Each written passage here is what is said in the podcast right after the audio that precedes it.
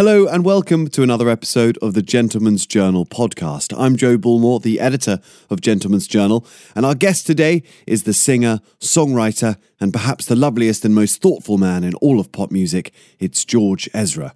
George is about to release his third album. It's called The Gold Rush Kid, and it's a record that he says is his most personal and honest yet. It's also a huge amount of fun, of course, the sort of sun baked perfection that George does so uniquely well. So, in a highly enjoyable episode, we speak about the origins of George's remarkable voice, the weirdness of social media in the modern age, and how he almost lost a foot, sort of, while walking the length of the British Isles. Enjoy!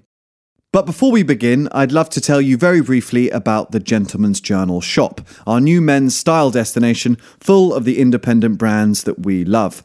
You can find it at shop.thegentleman'sjournal.com. That's shop.thegentleman'sjournal.com. Head over there for special, unique releases from a fine curation of brands and plenty of picks and pointers from people in the industry who really ought to know. I'm sure you'll find something you love.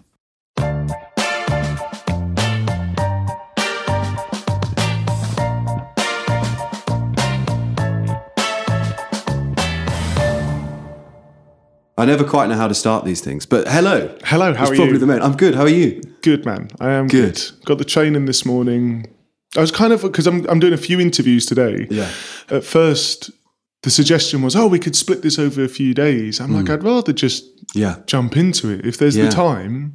And you're the first of the day. That's good. So you're fresh. Fresh, Okay. really excited. And you're not jaded. I have done junkets when I'm 19th or something in a slot. Yeah. And someone literally, was actually with um, Major Lazer. Right. It was over a very bad internet connection and I was sweating. And he, and Diplo from Major Lazer, this is a great name drop to start with. He goes, uh, 10 people have asked me that question today. Next question. oh, dude. And, it, and then I was off. I mean, Yeah, of I had a 45 minute slot. Uh, he was very nice for the rest of it. And if he ever wants to do something more fulsome, we're here. But thank you for joining us, George. Not at all. First of the day. So your album comes out in a matter of weeks. What's the kind of mood before an album drops, as they say? What is it? Kind of nerves? Is it excitement? A bit of I don't know. I think there's like the the party line, which is that it's very exciting and I can't wait. But the, and the truth is, I'm quite impatient, and there genuinely is this feeling of, especially once things like getting the artwork finished, Yeah. and and they're things that you can't really fake. You know if it's right or Right. not. And it's the same with the production. You kind of you can sit around and scratch heads, but there is a time where actually you take one step back. You're like, Yeah. oh yeah, we're done here. Right. So what usually holds it up? Is it just they want to release it at the optimum? Yeah. Then, then, then there's the reality of and and of course it's a positive thing. Yeah. I'm signed to a major record label, and the, the whole point of that kind of relationship is there's this Yeah. there's a team of people that know no George, you don't just put this on the internet, you know. Yeah. Um, and so that's that's what's happening, and you have to. It's almost like being the child in the room and kind of reminding yourself, oh no, they, they there's a reason Right. that we're we're holding off. And is it because it's you know then we'll be right in the thick of summer and your mm. your songs and your I don't know the way you are is quite well attuned to some sunny cheerfulness. Yeah, I d do you know what's like on the last record before the release of that album? Obviously, I knew that Shotgun was Yeah. going to be on that album. And let's use the analogy of me being the kid. I was a hyperactive kid going, let's release Shotgun. I was really excited about that song. Yeah, of course. It kind of made me a bit nervous when I heard it. I was like, Ooh. it felt, um, was I going to step too far at the time? Was my thinking. Well, just because it was so. I guess it's good to remind myself in my head, Mm. I started playing open mic nights with an acoustic guitar. And in some way, that's still who I am. So it's not that I feel like an imposter as much as sometimes I have to remind myself that's where it started. Yeah. So when I hear, you know, this song that for the most part doesn't really even have a guitar in it, No. you know, there was this excited energy around that. And it was actually the head of the record label said, honestly, you need to hold off releasing that because it will be be much better to release it once the sun's out. And I remember thinking, that's rubbish. That's not true, you Yeah. know. And sure enough, you know, it coincided with a real heat wave, and you realise, yeah, no, these music does soundtrack these Yeah. summers, winters, whatever it is. Um, and so maybe that does play a part in it. What we're also I'm being reminded of at the minute, and it, it feels very unique to how we experience releasing music, is that for some reason it always takes between 10 and 15 weeks for my songs to hit their peak Yeah. in the charts. It's really odd. And and I don't know if I don't think it's a negative or a positive. I think that there's not many examples of that of peers, you know, around me. Yeah. And so that's a part of it too. You know, right, they're like, kind of lovely slow builds. yeah, And it's not just a flash in the pan. yeah. Yeah. So How I guess interesting. that's maybe. Sorry, I don't know if any of that is interesting or not. No, it's don't know. very Yeah, interesting. yeah. It's very interesting. And it's interesting to know, it almost sounds like when you hear a song like Shotgun, you're almost wonderfully surprised that it's come from you. Is that fair to say? Or, yeah. yeah. I think it's it's more. I feel very in those moments. Feel very grateful of the guys I get to work with, Yeah. and the fact that I have experienced so far an awful lot of patience and space of Right. just go and try things out, and it's not lost on me. I think that you know I still write with one guy. His name's Yeah. Joel, and we wrote the first record together.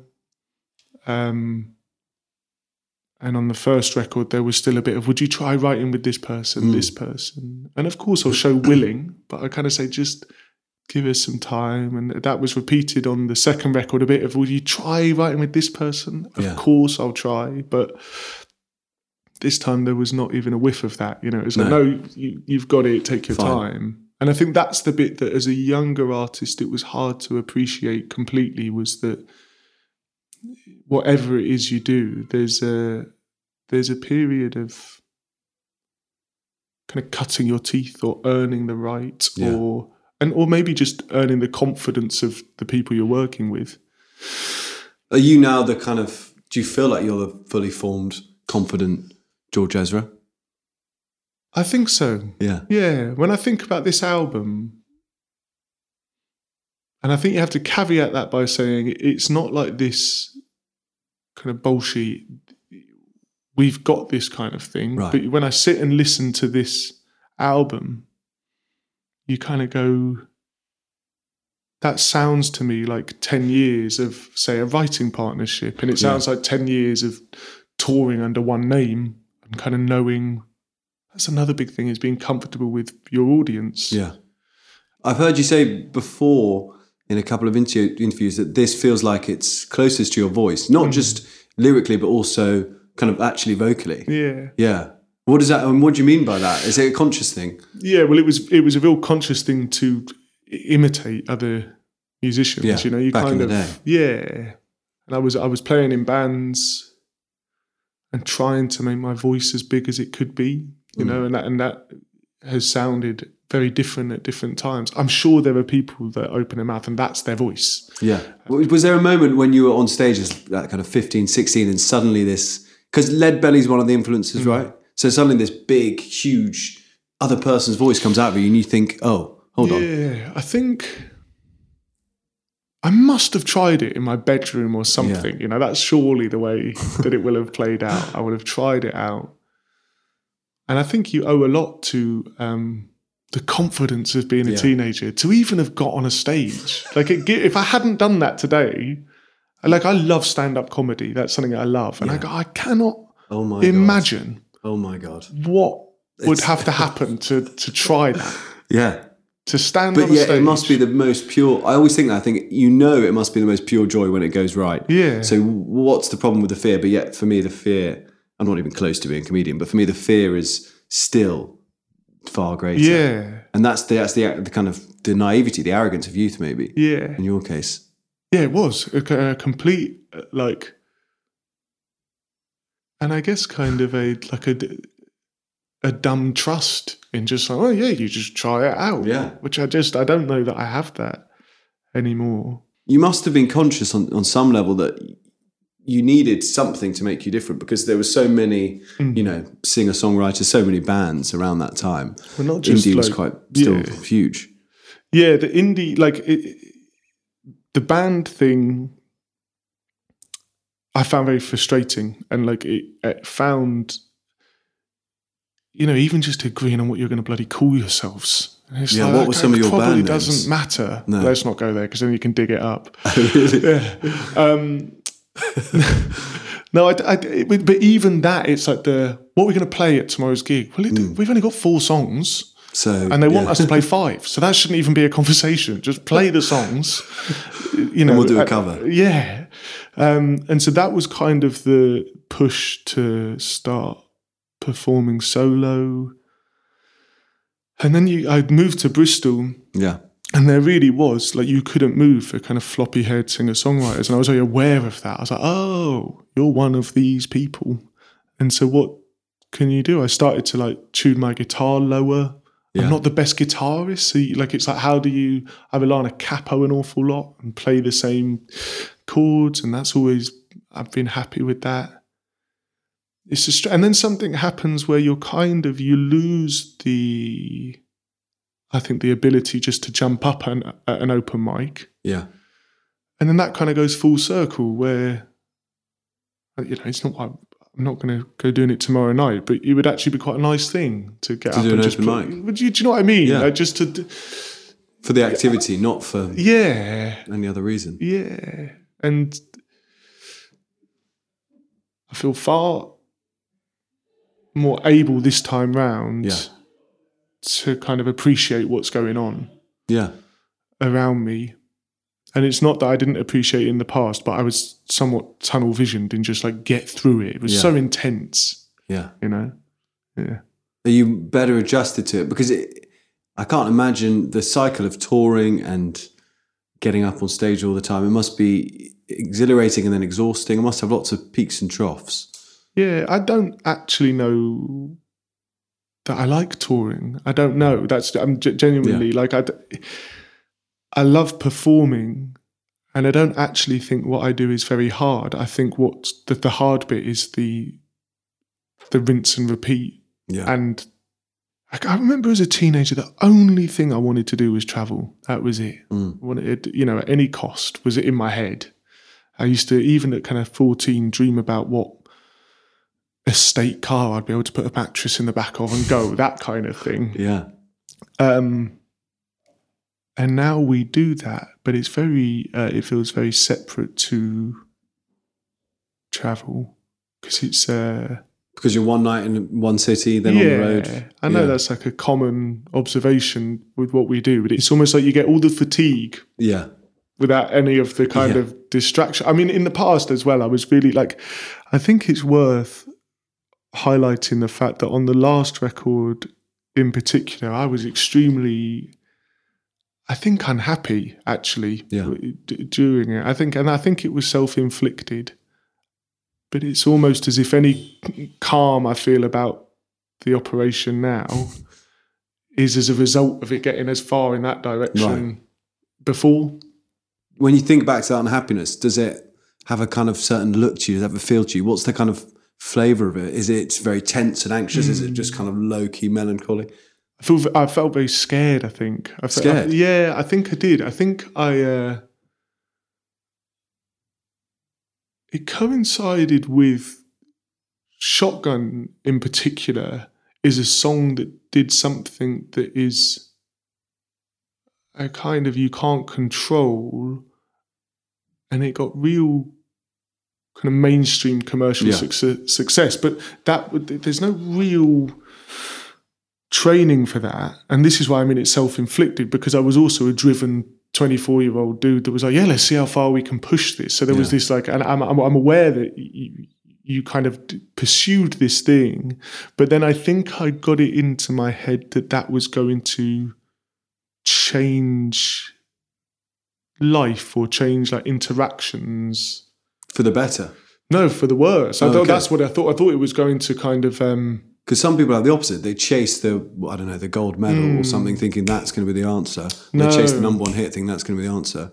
You were scared that it actually might, what, make things less genuine when people yeah, or you? just I, I just I didn't know, man. I didn't I didn't know where to look around me for an example of what this looks like in your day to day life.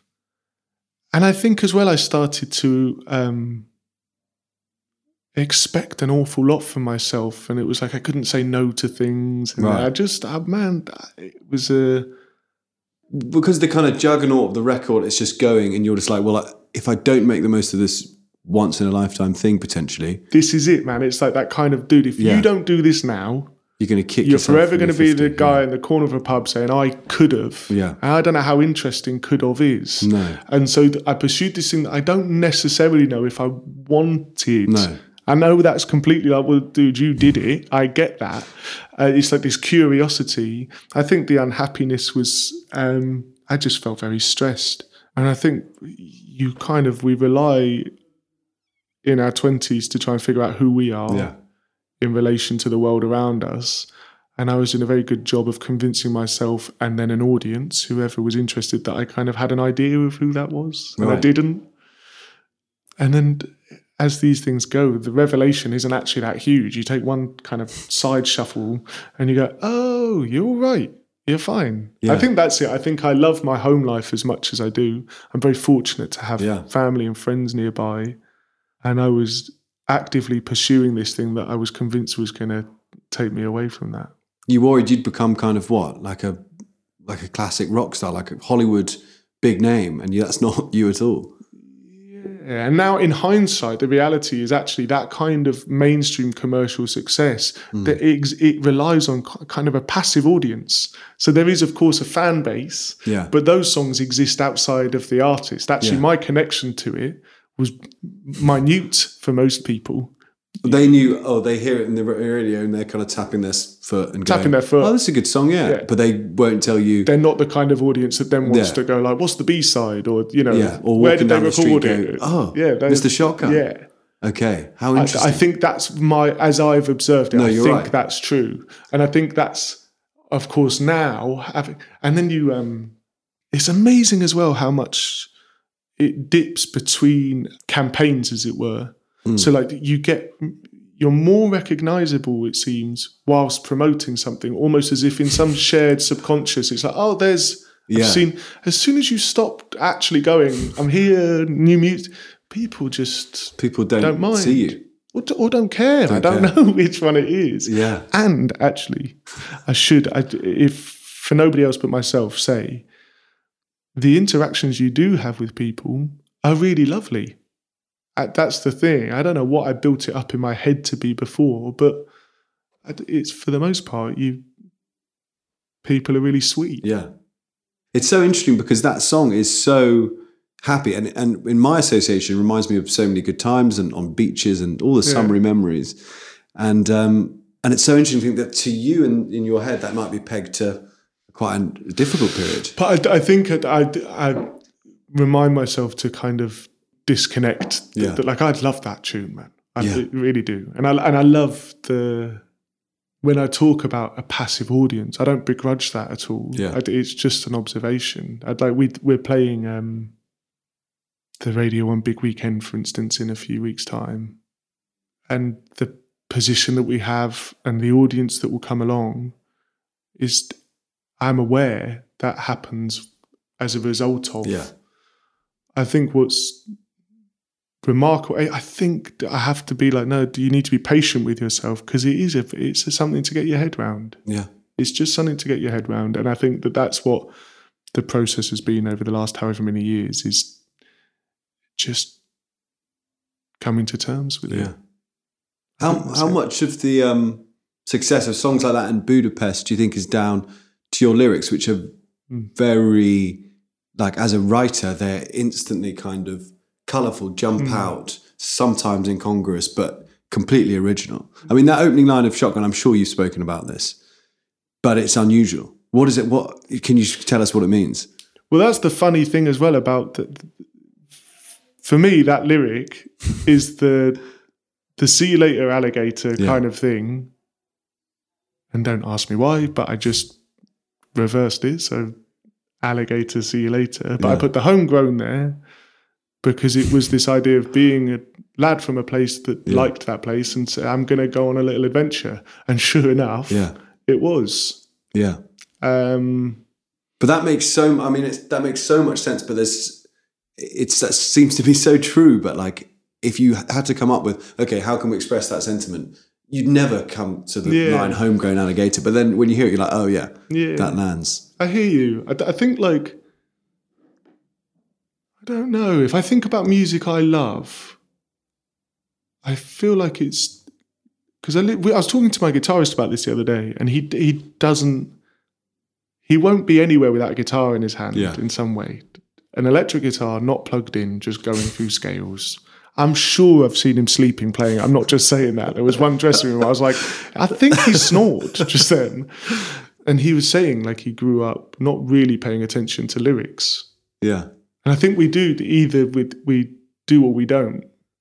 It's the bit i have fun with. Like i said i'm not a very good guitarist and i, and I never um kind of i remember my dad taught me a few chords. It was a g a c and a d. And when i do like acoustic promo i use the capo and for green green grass anyone for you shotgun budapest they're all g c and d. I've got and i like that. I like Yeah. that's is that kind of it still makes me like if an evening i play guitar most evenings i'm not very adventurous with No. it. I kind of because and I, even when i try and be i find myself playing really familiar chord shapes and just writing little bits over them. I think there's fun to be had with lyrics. I also think that this isn't like me laying down my big manifesto against pop music at all. I, but I find at times we've got ourselves into this corner where we take pop music a little too seriously. Would be my Right. Yeah. and and I think there is a time and a place for that. But it does make me chuckle.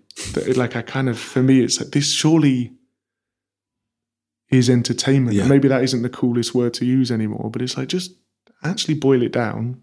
Yeah. You know, It is meant to be diverting and fun. It's a distraction piece. Yeah. You know, really for any of us. Yeah. Um, I think things like that, like I'm thinking now, it's because it's a good, I enjoy thinking about these things. You're asked often, oh, what music do you listen to? Yeah. And you, you soon learn that the, the best thing to do is instead of umming and ahhing and going, um, you, you kind of have your go to three artists. And one of the people that I will have referenced a lot in the past is Paul Simon. And when I think about his lyrics as a Yeah. kid, I remember Diamonds on the Soles of Her Shoes. As a kid, you don't You don't understand. Pre- no. In fact, I thought you were saying diamonds on her sofas and shoes, Yeah. but it's just an Almost image. better. Yeah, you know, you can't say that. But it is. It's that whole that Yeah. whole Graceland record, and even him saying Julio. You know, Yeah. another. It's they're fun. A good name or a good reference of a place. It can just help. It's just fun. It is just fun. Yeah. He seems to have a lot of fun with it. Yeah. Well, I hope he's happy. Yeah. can never- yeah. I remember It's what Paul. I've, yeah, I've seen um, interviews with him back in the day, and he seems very serious about it all Yeah. in a way. Just and then he'll come out, yeah, something like Fifty Ways to Leave Your Lover, which seems like almost a novelty track, but it's so good. So this uh, this album's called The Gold Rush Kid, hmm. and I've heard you say that it's got a kind of energy of the Gold Rush, the you know the rush to the wild hmm. frontiers and the West people often say that you're a kind of you're a fairly nostalgic artist. You remind you of artists from other decades. Do you feel like you are born in the wrong era? That's Um, a big question. I, well, no, it's the kind of thing that you'd like say on a date to seem like deeper than you are. Like, God, I just sometimes feel like I was born in the wrong era. Um, do I? I don't know. I find the modern world. Can I swear? Please. I find it fucking weird. I find it really, Yeah. really odd. I find it. Um, you know, I was in the. I don't know. Give me an example. Something that's happened recently. I just find social media really bizarre. I find like Oh my my, relationship with it, I, I'm like this adult that has to, for the most part, just it does good to delete it from my phone. And what's Yeah. that? That's something that's more powerful than your will because I don't like and. And then I kind of pride myself on going through phases of turning my phone off at 9 p.m. So, dude, that's not impressive, you know. But Mm. Yeah. anytime I do it, I'm far more creative and engaged. I think more of an evening. Yeah. Um, I read that about you in, in um, I think it was the Guardian Mm. interview that you phone turned your phone off at 9 p.m. And last night I was like, right, I'm going to turn my phone off at 9 p.m. Mm. But obviously I turned it back on. 10 minutes later, oh, I do have to check that. Yeah, yeah, and then it's 11 and I'm looking at my phone in bed. And thinking George wouldn't do this. what would George do? what would George do? But I, I agree with you. It's such an odd beast, and also on a personal level, it's odd. But culturally, everyone's always like, "Oh, the culture wars. We're so angry at each other because of Twitter," and it's like, well, it's because of Twitter. People aren't angry at each other. So No. why don't we all agree that actually get rid of Twitter? Yeah. I mean, you can't get rid of Twitter. No, no, no. And like I, I am not the person to because I would just sit here and uh, uh, trying to figure out what the answer is. I just one. find it an odd time. Um, What do you think? I've asked my um my parents this a few times what they thought the objectively best decade was. Not like where they were at life stage. Yeah. They said the seventies was quite fun, but actually was you know there was kind of three day weeks and no electricity, and I think my oldest brother was given birth to in candlelight. Sounds pretty good. is he a But also- romantic today? Is Uh, oh yeah, yeah. yeah, yeah. Simon is definitely a, a romantic, um, but I think we all are in the Bullmore family. But um, apart from Thomas, who's a government lawyer and is wonderful. But anyway, it's fine because none of them listen to this. but yeah, no, it's uh, they said the seventies and eighties, and I think I have this theory that the nineties. Culture peaked in 1999 when the music industry peaked, when CDs were at the height of their thing, and bands were getting signed for you know 10 million pounds that's when everything was just about going to be okay mm-hmm. maybe not for everyone but it seemed good it seemed like it was always summer But surely your parents say the seventies because the age they were were then, Yep. and you say the nineties because you were. 'Cause the I was a nine- There will yeah, be kids. That's okay. the thing. I can't let myself like. For instance, promoting this record for the first time, it's really hard to get a gauge of where an audience is looking. That's the and again, not to make this too much like how the sausage is made. It's a bit like in the part when we did Radio One Live Lounge Yeah. last week, and on the first record, that was huge, right? On the second record, it was still, and I'm not suggesting it's not a big opportunity, and a, but mm. you kind of look at the impact it has, in, and it's like, oh, that isn't quite what it was.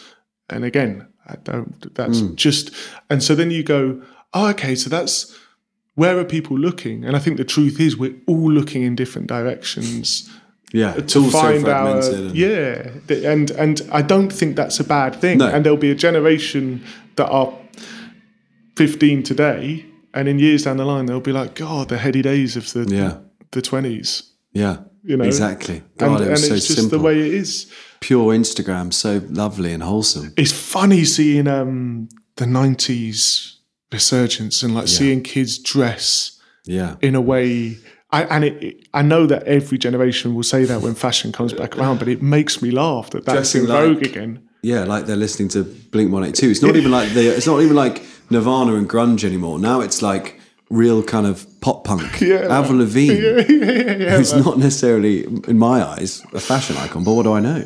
It's very, very interesting. But it, what makes me, we were talking in the pub at the weekend, me and my friends, we were saying that means surely that at some point that kind of like noughties indie thing will have a resurgence.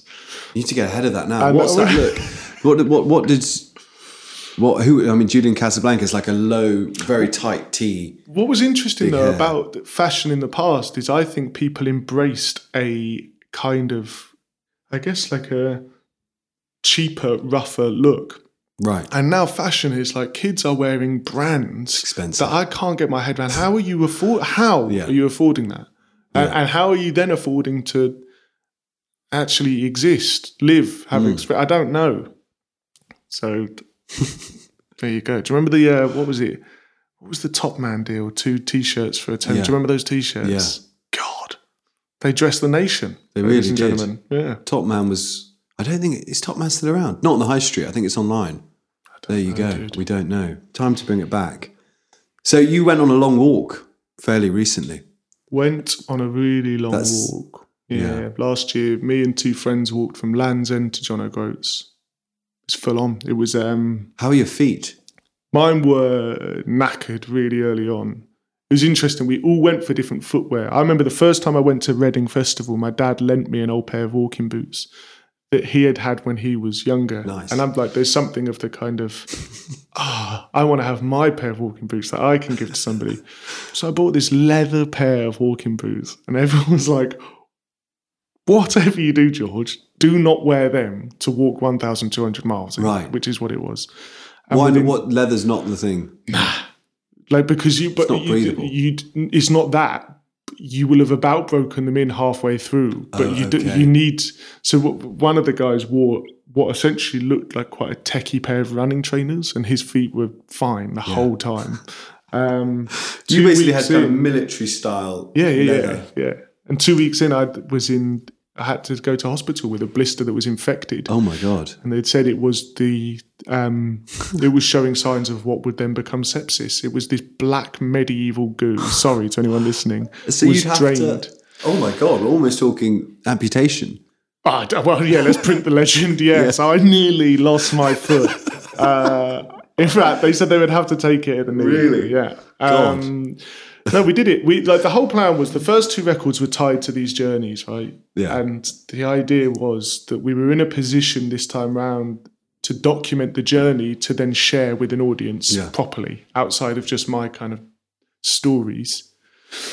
Um, and then obviously we planned to do that in the lockdown, and then and then the lockdown hit. Mm. But by that point, we had gone to different channels to see if they wanted to be involved, and all of them had said you need to self fund it and then come and pitch it to us. So we got private investment, worked with a production company, which is funny because it instantly makes it an indie film. Yeah. You know, ju- just because no one, you know, it's still the same it. thing. Yeah. Uh, so we've made an indie film, ladies and gentlemen. um, About you almost losing your foot. well, here we go. Very so then, stuff. by the time we actually came to do it, and the country was open enough for us to do it, uh, I'd written the album. But then all these people were involved and kind of Yeah. said, "You owe us a documentary, Big, a big film." walk. Yeah. So we So did you did it? So with the production company, the crew was with you the whole time. So we had a support crew. We Yeah. we did. It was ninety five days, and we camped for eighty of them. We worked out. Wow. And so we, what we ended up doing was at the beginning, campsites weren't open to the public, and so we were able to rent them to film on. Okay. Then they started to open up again, and we found that just the amount of release forms you'd have to get people to sign. Because anyone passing in the background or anything. So we tried it a few weeks of staying on campsites and it was a nightmare. Um, so then what we ended up doing was there was a support team um, that traveled alongside with us mostly for the dumping of footage and audio each day, for battery changes, uh, lens changes. And we landed on this setup where they would stay in an Airbnb for a week that had a garden large enough or land for us to camp in. Okay. So we were like the kids in the garden camping. You can come um, into the house, you know. That I No, no. know, I know. No, it was no. such a funny thing because then we'd go and use their like amenities in the morning and be like, God, this is this has got This a heated floor. amazing. Yeah, like why are we not staying in here? But there was something the three of us we wanted to do it and and what we would do is they would stay there for a week and then we would get driven an hour each morning to where we finished the night before, walk, and then mm-hmm. get picked up, driven back, da da da da da. Now the, the pros and cons of that were A, it meant that we could make the film, which was great. And B, it meant that we were able to see certain things. Like we could get dropped off a little Okay. to the left and go and see Yeah. the cave that isn't quite nice. on whatever it was. Um, and the artists that we got to visit would, you know, we got to travel around and see them. The thing that we had to do away with was that kind of romantic notion of finishing a day's walking, setting up your tent. Nice. Um, and we met people doing the trail. We probably met, we became a part of the WhatsApp group of people doing Le Jog, as it's called. Um, and so there was 30 or 40 of them that summer.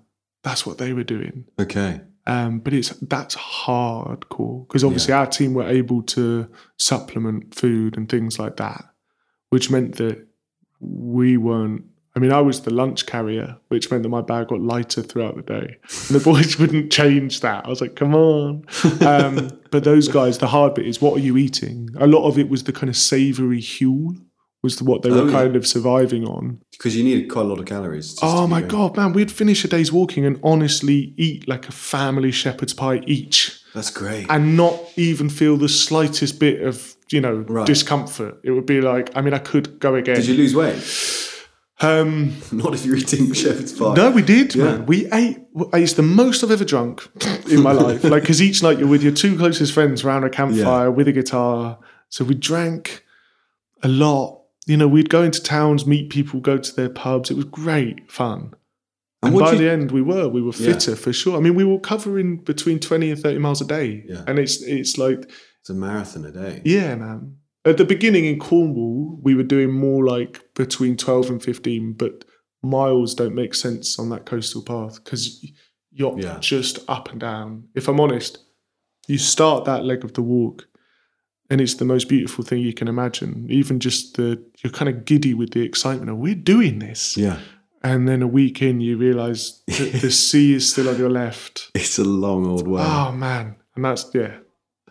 What do you talk about on those things? I, I can imagine if I'm on a long car trip with two of my best friends, you very quickly get into some rabbit holes Mm-hmm. that you wouldn't expect to be in. But if you're on a walk for 95 days, what were some of the kind of the, the conversational cul-de-sacs you went down? Oh man, the best. Like if you had to put all of your chips on one conspiracy theory, which way are you going? That kind of, and that would like that could honestly that could last two days. of like, What was your answer to that? what would my answer been? George Ezra's conspiracy yeah, the one I This is believe in. I think that that whole, for me, the, the idea of some kind of Mayan superpower and they're, they're having, we've like reached this point of technological advances in the past and then it all got eradicated somehow. Right. That was going to happen in 2012, wasn't it? Yeah. And maybe it's 10 years delayed. Maybe it's 2022. No, but the idea that like, yeah, I don't know, that kind of thing. Like the, the, the pyramids. Yeah. Let's go. Let's start with that. can we can we How? preface this by saying um, this isn't what I believe No, in, but no. if I had to Yeah. like believe in one, This is day 37. We're mm. slightly delirious. day now. thirty seven, yeah, So, so yeah, okay. Do you think the, the pyramids, in that mind state, the pyramids, very impressive, Very almost too impressive. impressive. I had one friend of mine whose dad, when they were growing up, told them that the pyramids actually where the peak is was where the ground was level, and they just dug down in a tri- in the shape of a triangle. They just dug from the earth, So and as a the- kid, they believed that. Does that make sense? So, like Egypt was really high, Oh, what, they and they just the dug. They, did- they dug the rest of Egypt down, but left the shapes of the pyramids, which is I great. mean, that would be even more impressive. yeah. Wow. Yeah, but that was that that kind of chat would, you know, that would keep you going. Did you have serious, heartfelt? Yeah, man, a lot. You, And and there's a I heard once that a lot of good chats happen between people and blokes in particular. The reference I heard or the um the example I heard was between fathers and sons happen when driving because you're unable to make eye contact. And so somehow, you know, that and, and for the most part, we spent three months staring at the back of each other's heels, marching along. Yeah. And sometimes you'd almost catch yourself truly just thinking out loud. And it wasn't even like you needed a response. It was really, Just saying some. yeah, just you get into a conversation and, and you wouldn't expect a reply. And then someone, it might be even a day or two later, like, oh, you know that thing you were saying? I did it. It was a really, the way that conversation flow really changed. Wow. I think. Yeah. And um, at the end, I think we were all aware, I certainly was. I'll speak for myself. I was aware that I had experienced a life changing experience. Wow. And I think we've carried it with us. I certainly have. What's bizarre is that the final clip of the film is more or less me saying, I will never walk from Land's End to John O'Groats again. And it's been a year. We would have been on the walk today, for Right. sure. So we would have been, what is it? We would have been a month in of a three month trip. And I'd love nothing more than to do it again now. Do it the other way. Yeah, I mean, but then There are other walks. There is other walks. That's the thing. Me and Adam were getting quite excited about the Appalachian Trail the other day, but that's a six month Really. from the top of New York State down to Georgia. That'd be cool. Yeah, man. And that's like, I think you properly, you're going through deep. Wilderness. Yeah. I said to him, is there anything you'd need to be like aware, like concerned with? And he was like, well, yeah, bears. And I was like, okay, so we're not doing it then. Like, that's that's fine. Yeah. There's very few bears in Cornwall. Yeah, very few. Very few. Um, so I said, well, that's enough for me to say I've had my fill of. Okay. Yeah, but who knows? And you nearly lost a foot. Let's not forget that. Yeah, yeah. So did did you feel dramatically changed then? Did you feel like a different person? Yeah, I think like going back to the last record, m- m- me finding that experience particularly difficult. Mm. That became the the thing that kickstarted me having a lot of conversations with myself, with family, with friends, sitting and thinking a lot. And it was almost like as that was coming to this peak, we then did this journey and it all felt very, I don't know, what's the word, serendipitous. That's, that's the way that it played out. And Yeah. the, the land, getting to John O'Groats, it kind of felt like the right thing had happened. I don't know. Yeah. That's nice. And it, it definitely plays a part in how I'm able to approach this record. Yeah. Yeah. Of course. Yeah. You obviously did a podcast with with your good friend Ollie. Is it Ollie? Yeah. Yeah, phone a friend. Yeah. which became a kind of, I guess, a touch point for a lot of people when they were assessing all of our relationship with mental health. All this Yeah. language, assessing our relationship. I don't know how to talk about it, which is part of the problem. Do you know what I mean? But I mean, how does that feel for you to be a kind of a modern touch point for a, such a big umbrella term like I mental think- health? I think it's unavoidable to acknowledge the fact that that became, I think, somewhat in vogue. I think you can highlight that by pointing out the fact that there are however many ills and wrongs that don't get Yeah, spoken about. But something happened where collectively we said, this is something worth talking about and Yeah. pursuing. So I think there was almost like this mushroom cloud effect of people feeling, I don't know, empowered enough, liberated, inspired mm. enough to talk about these things somewhat publicly. To the point where I think it became a bit, you were desensitized to this Yeah. thing. The upshot of that, though, is that even the conversations I have with friends now, separate to the fact that I've kind of actively pursued these conversations, are different to how they were yeah, yeah. I've eight years ago. well. Yeah, and I think that's the, and I recognise it even in circles of older generations that I Yeah, am around.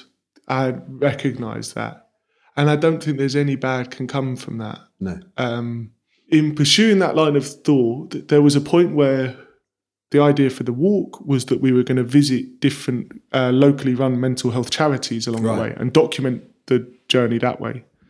And so we filmed a few pilots and went and visited community choirs and things like this that were focused around mental health. And it became really apparent to me that A, we wouldn't be able to do this because it's these people's safe haven in a week. And you roll in with cameras Yeah. for their hour of respite or whatever. I don't want to be that guy. no.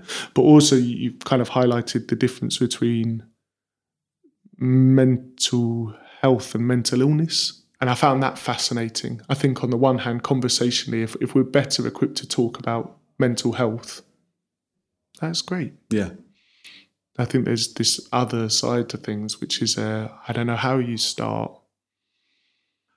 But dude, I don't know how you start with so many. Like even back home, there's a few different uh, organisations that are helping as food banks in Yeah. the town, and to see that in the town you grew up in, it's really surprising. yeah, Uh, and then you, it doesn't take much to go. Why is it left to people to yeah. get this together themselves? It's really odd. I It's very find odd. that. I've noticed the same thing. Going back to, I'm from Oxford, which is obviously a prosperous town relatively, but there's even there, Mm. it's it's surprising to see it, and that as you say, it's left to the good nature of Mm. of people of just ordinary people. There doesn't seem to be, well, I don't know, but it doesn't seem to be much of the infrastructure that you just assume is there. I don't know. Yeah. That's the bit that I think was highlighted to me was just like, wow, this is, we rely so much on the goodwill, as you said, of people in a community. Yeah, Because without that, what would happen? I don't know. It would be no, knackered. knackered. Mm.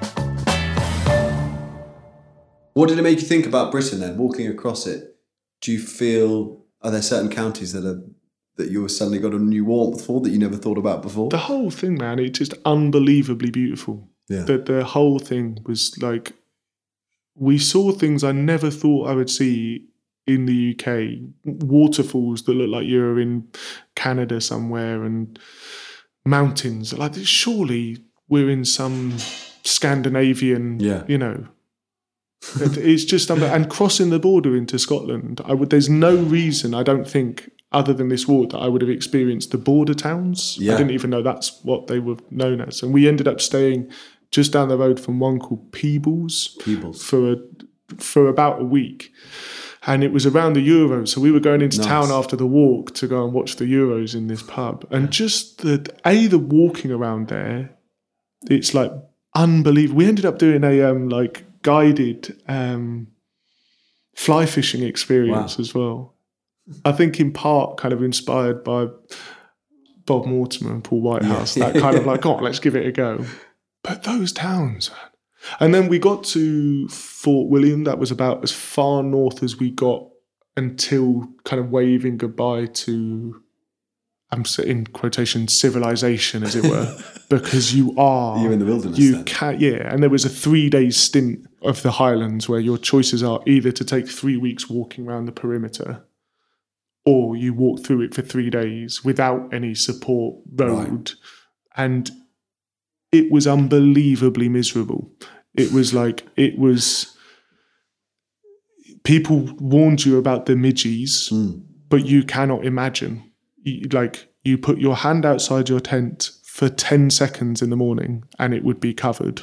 Really? What? You could visibly see a kind of glove of Just flies. covered in Oh my god. Um, so you'd have to walk, no matter the heat or the humidity, you're walking with trousers, socks tucked into them, gloves on, a net over your head. Really? And your first step of every day is your foot going into a bog. So your foot is wet from the word go. Yeah. And it got to the point where we were almost sulking, is the only word to use.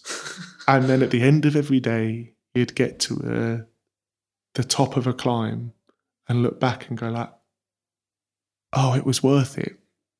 And and that's the like, if, dude. I'll show you a picture of my foot if you're not squeamish at the end of that three day stint. Unfortunately for you listeners, Well, I put I it as don't the know if I thumbnail. feel, yeah, I don't know if I feel comfortable really episode putting it on the internet just yet. Maybe you can do your best job to describe, describe what you're seeing. Oh my god! Well, it doesn't look like a foot. it almost looks like there's kind of new skin growing where there shouldn't be new hmm. skin, but it's very white. Yeah, it looks like your foot's dead. A dead man's foot. Sounds like a place in Scotland. Oh, Toenails, toenails off. gone. It just looked like you'd held your foot in a bath for three days. Yeah, Um, so that, that experience was, uh, yeah, unreal. The fucking the letdown was you get to John O'Groats and there's not a pub.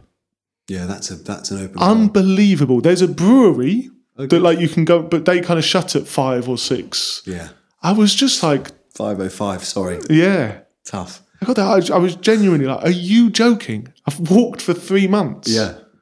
and there's not a pub." What would be your drink afterwards? At that point, anything. Yeah. It just it's more just the raising a glass. Yeah, Probably you a need to. cold lager is what we wanted. Yeah.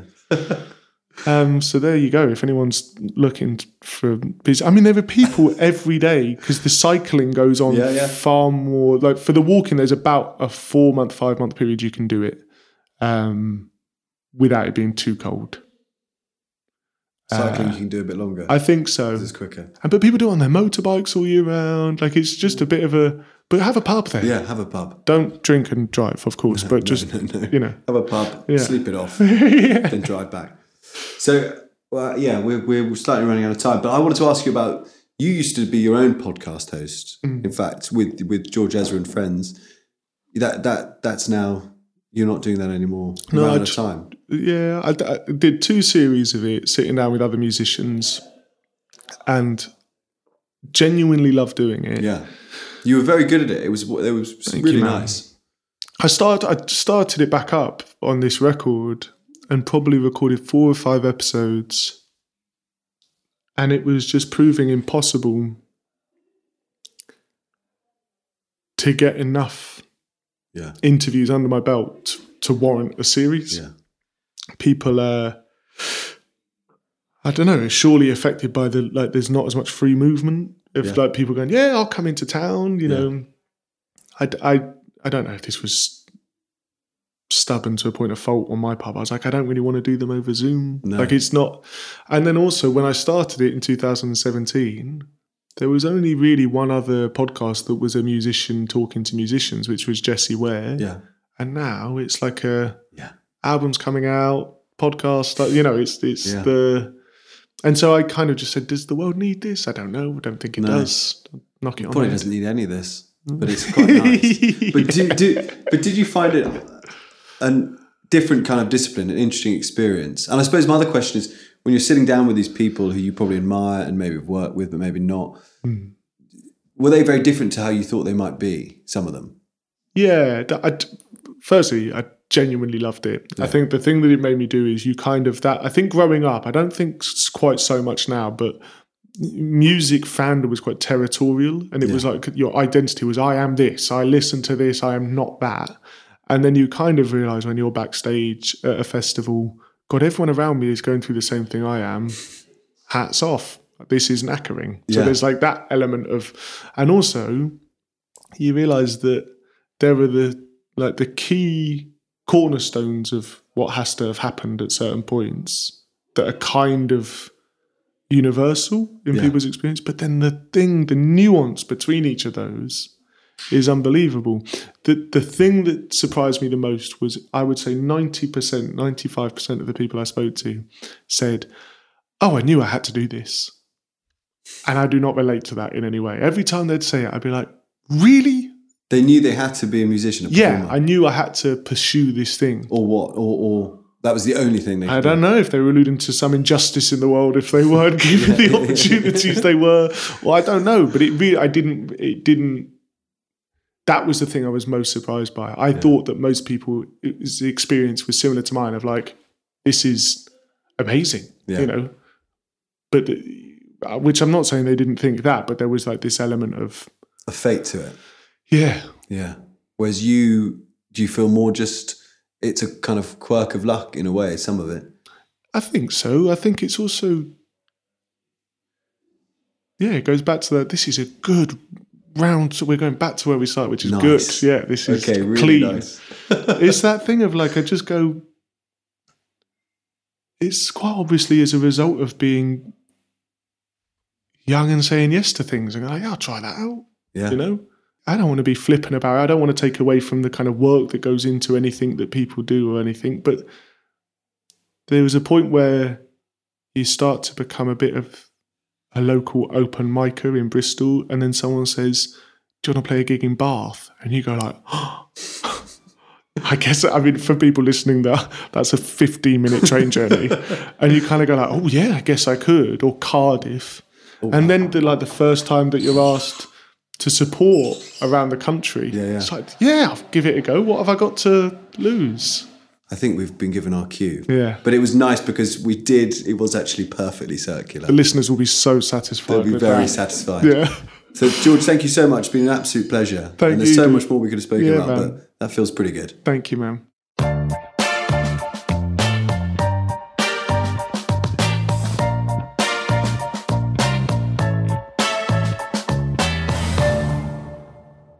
Well, if you enjoyed that episode of the Gentleman's Journal podcast, you'll almost certainly love the Gentleman's Journal magazine, the world's finest dispatch from the front line of luxury, entrepreneurship, and style. In fact, lucky podcast listeners like you now get 20% off our annual subscription. Just enter the code POD20 at thegentleman'sjournal.com to find out more.